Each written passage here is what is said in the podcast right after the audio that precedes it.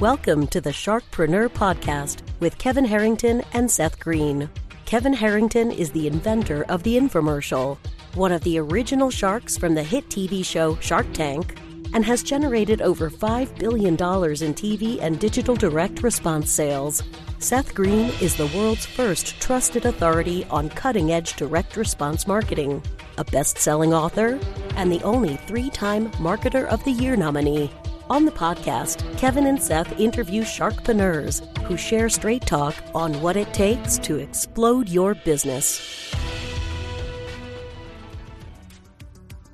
Why do so many businesses struggle while others seem to explode overnight? Do you wish you had the secret to this type of exponential growth? Now, I've scaled more than 20 businesses to over $100 million, and it's not just luck. In my new book with Mark Timm, Mentor to Millions, you'll learn the repeatable framework I use in all my business ventures for massive success. Order at kevinmentor.com and get over $1,000 in bonuses. Head to kevinmentor.com. Welcome to the Sharkpreneur Podcast. This is your co-host Seth Greene. Today I've got the good fortune to be joined by Natasha Miller, author of Relentless: Homeless Teen to Achieving the American Dream, the American Entrepreneurial Dream, host of the Fascinating Entrepreneur Show, chairman of Entrepreneur Chairwoman, Chairperson, whichever you want to call it, of entire productions, along with a whole bunch of other things. Natasha, thank you so much for joining us. Hey, thank you for having me. It is our pleasure. So let's go back in time. How did you get started? With the business, I was a classically trained violinist and a jazz vocalist. And well, it sounds like a totally normal career path. Yeah, completely. I mean, it will make sense here in a moment, but I was performing professionally since high school. And I was playing a lot of corporate events and social events.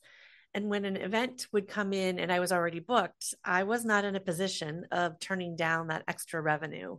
And so, without knowing that I was creating a business or becoming an entrepreneur, I would um, tell the client, I'm not personally available, but I can bring in someone, uh, you know, a string quartet or a jazz ensemble as good as I am and probably better and manage them for you.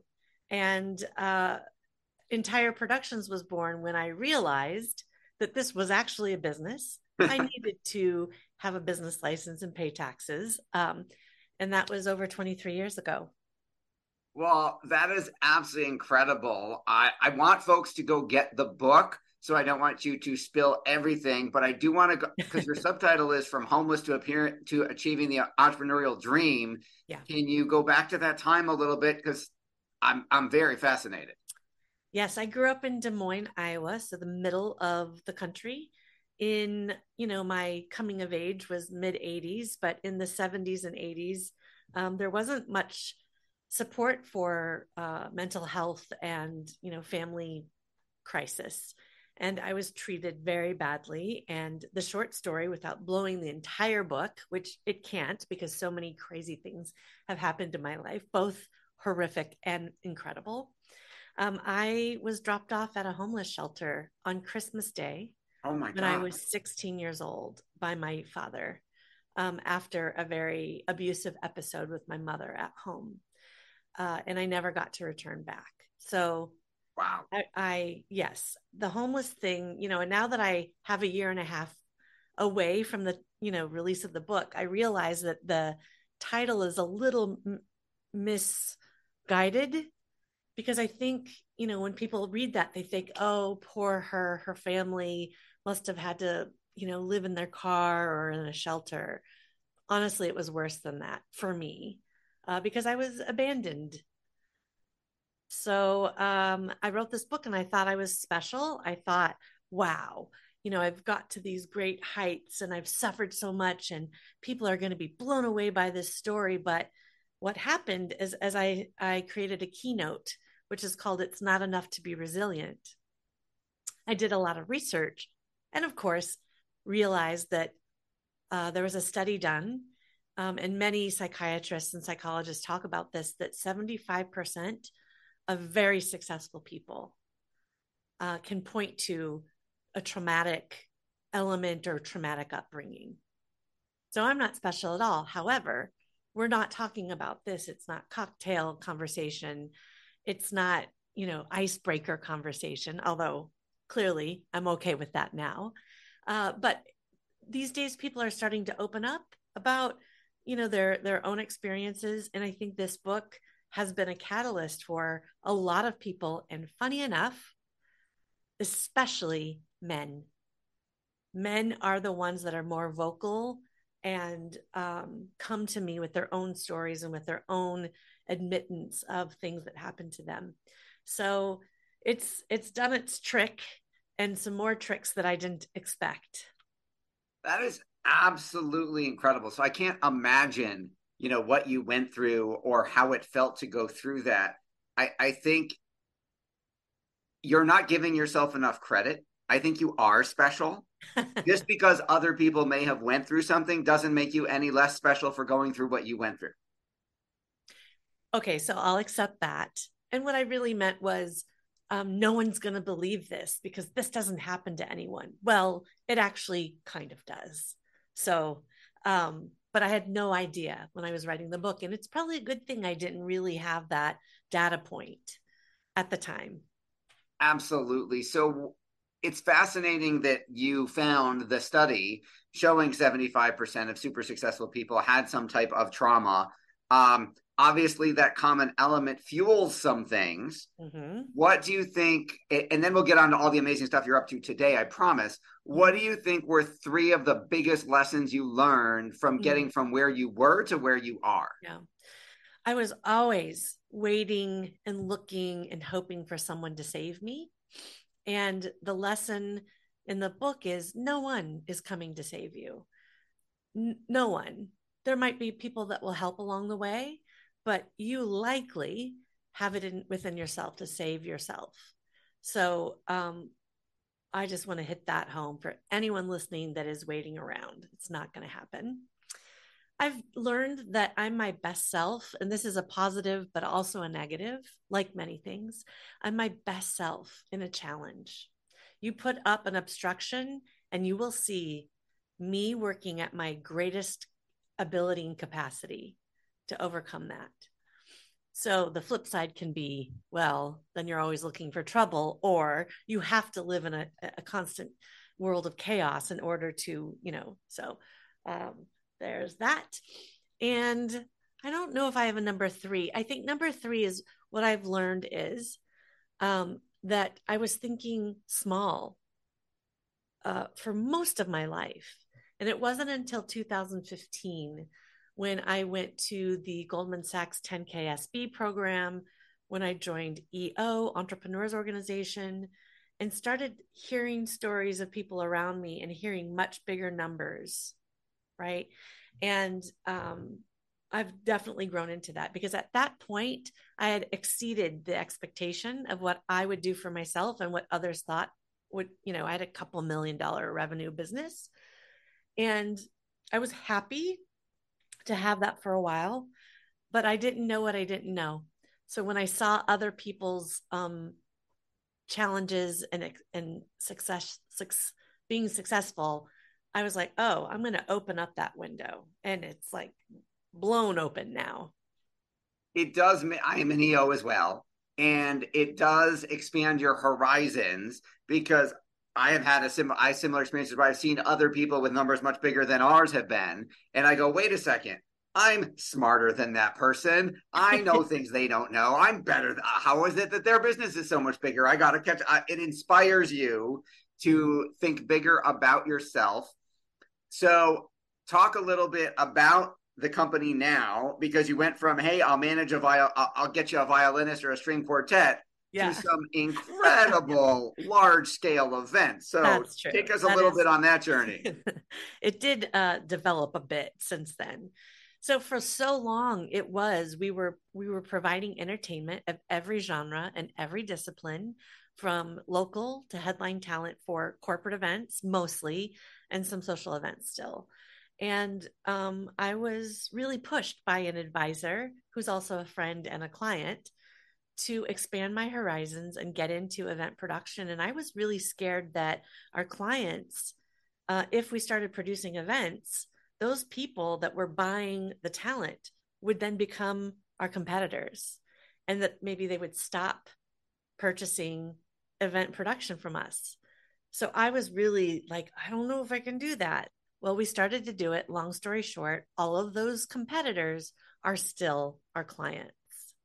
So now we're pro- providing, we still provide entertainment to the to our competitors and to other clients, and now we're pro- producing conferences and meetings and big explosive launch and celebration, IPO celebrations, holiday parties uh, for Fortune 500 companies. I live in the San Francisco Bay Area.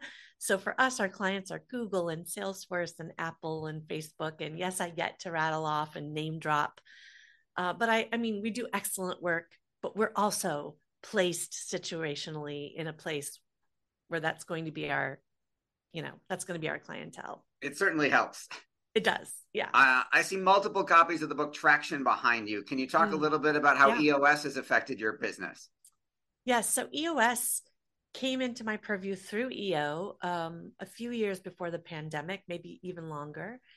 And we were so small, and I was so, I was again thinking small. I wasn't investing in executives. I wasn't investing in high um, salary employees. So EOS didn't really make sense to us back then because you have to you have to have a leadership team, right, to to create the EOS uh, full system. And what I looked at after I read the book was, oh, wow, I'm organically already doing some of the things that EOS Traction says to do. And I'm doing some of the harder things, but there's a lot of things I'm not doing.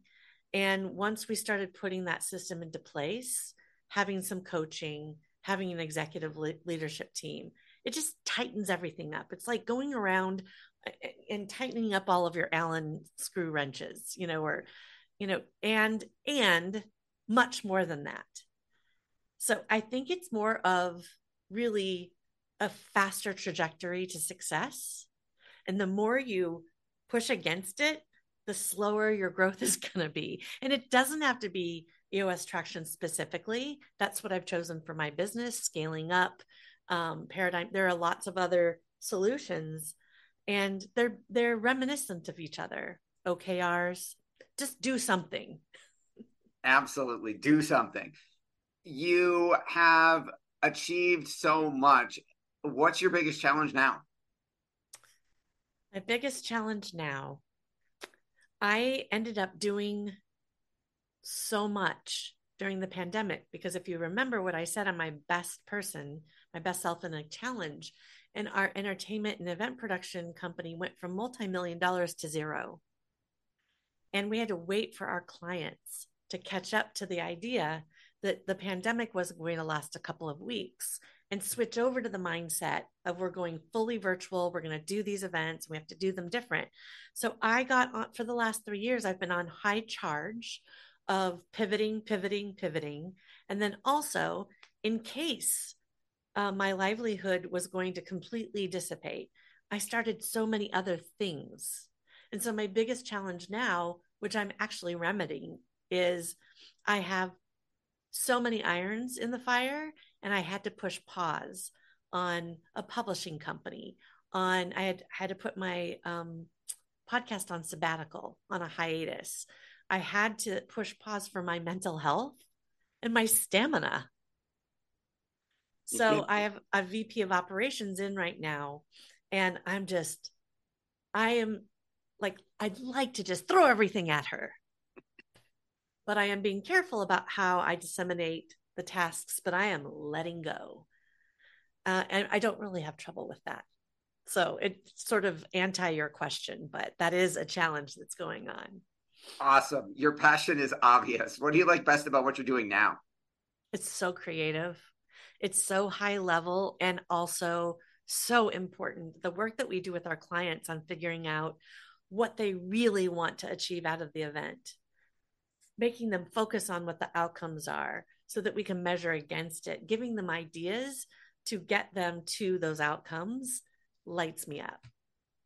For our listeners who aren't Apple, Google, or Facebook, who is an ideal non Fortune 500 company? Yeah. You know, for event planning, if you have an event where you're going to spend about $100,000 or more, you can you can work with us. That's our minimum engagement, and um, you know that that includes a lot of people, right? It's not just Fortune 500. Those for us are easier targets because they have budgets and they have a lot of events that they slate through a year. All right. For our folks who have been watching and listening, where is the best place for them to go learn about you, the book, and the podcast? NatashaMiller.com will take you into my personal and entrepreneurial world, and entireproductions.com is the event and entertainment production business. Awesome. And make sure to go get the book, Relentless Homeless Teen, Teen to Achieving the Entrepreneur Dream. This has been Seth Greene for Sharkpreneur with Natasha Miller. Natasha, thanks for joining us. Thank you so much. Thanks everybody for watching or listening. We will talk to you or see you next time. Do you need money to fund your idea, product, or service? Are you ready to take your business to the next level but need capital to get it done? Kevin Harrington has heard more than 50,000 pitches and knows how to help you make the perfect pitch to get the funding for your entrepreneurial dream. He's distilled the process down in his perfect pitch cheat sheet, and it's yours for free. Just text pitch to him right now at 727 888 2100. Text pitch to 727 888 2100 right now and claim your free perfect pitch cheat sheet. Text pitch to 727 888 2100 to start funding your dream today. This show has been produced by Market Domination LLC.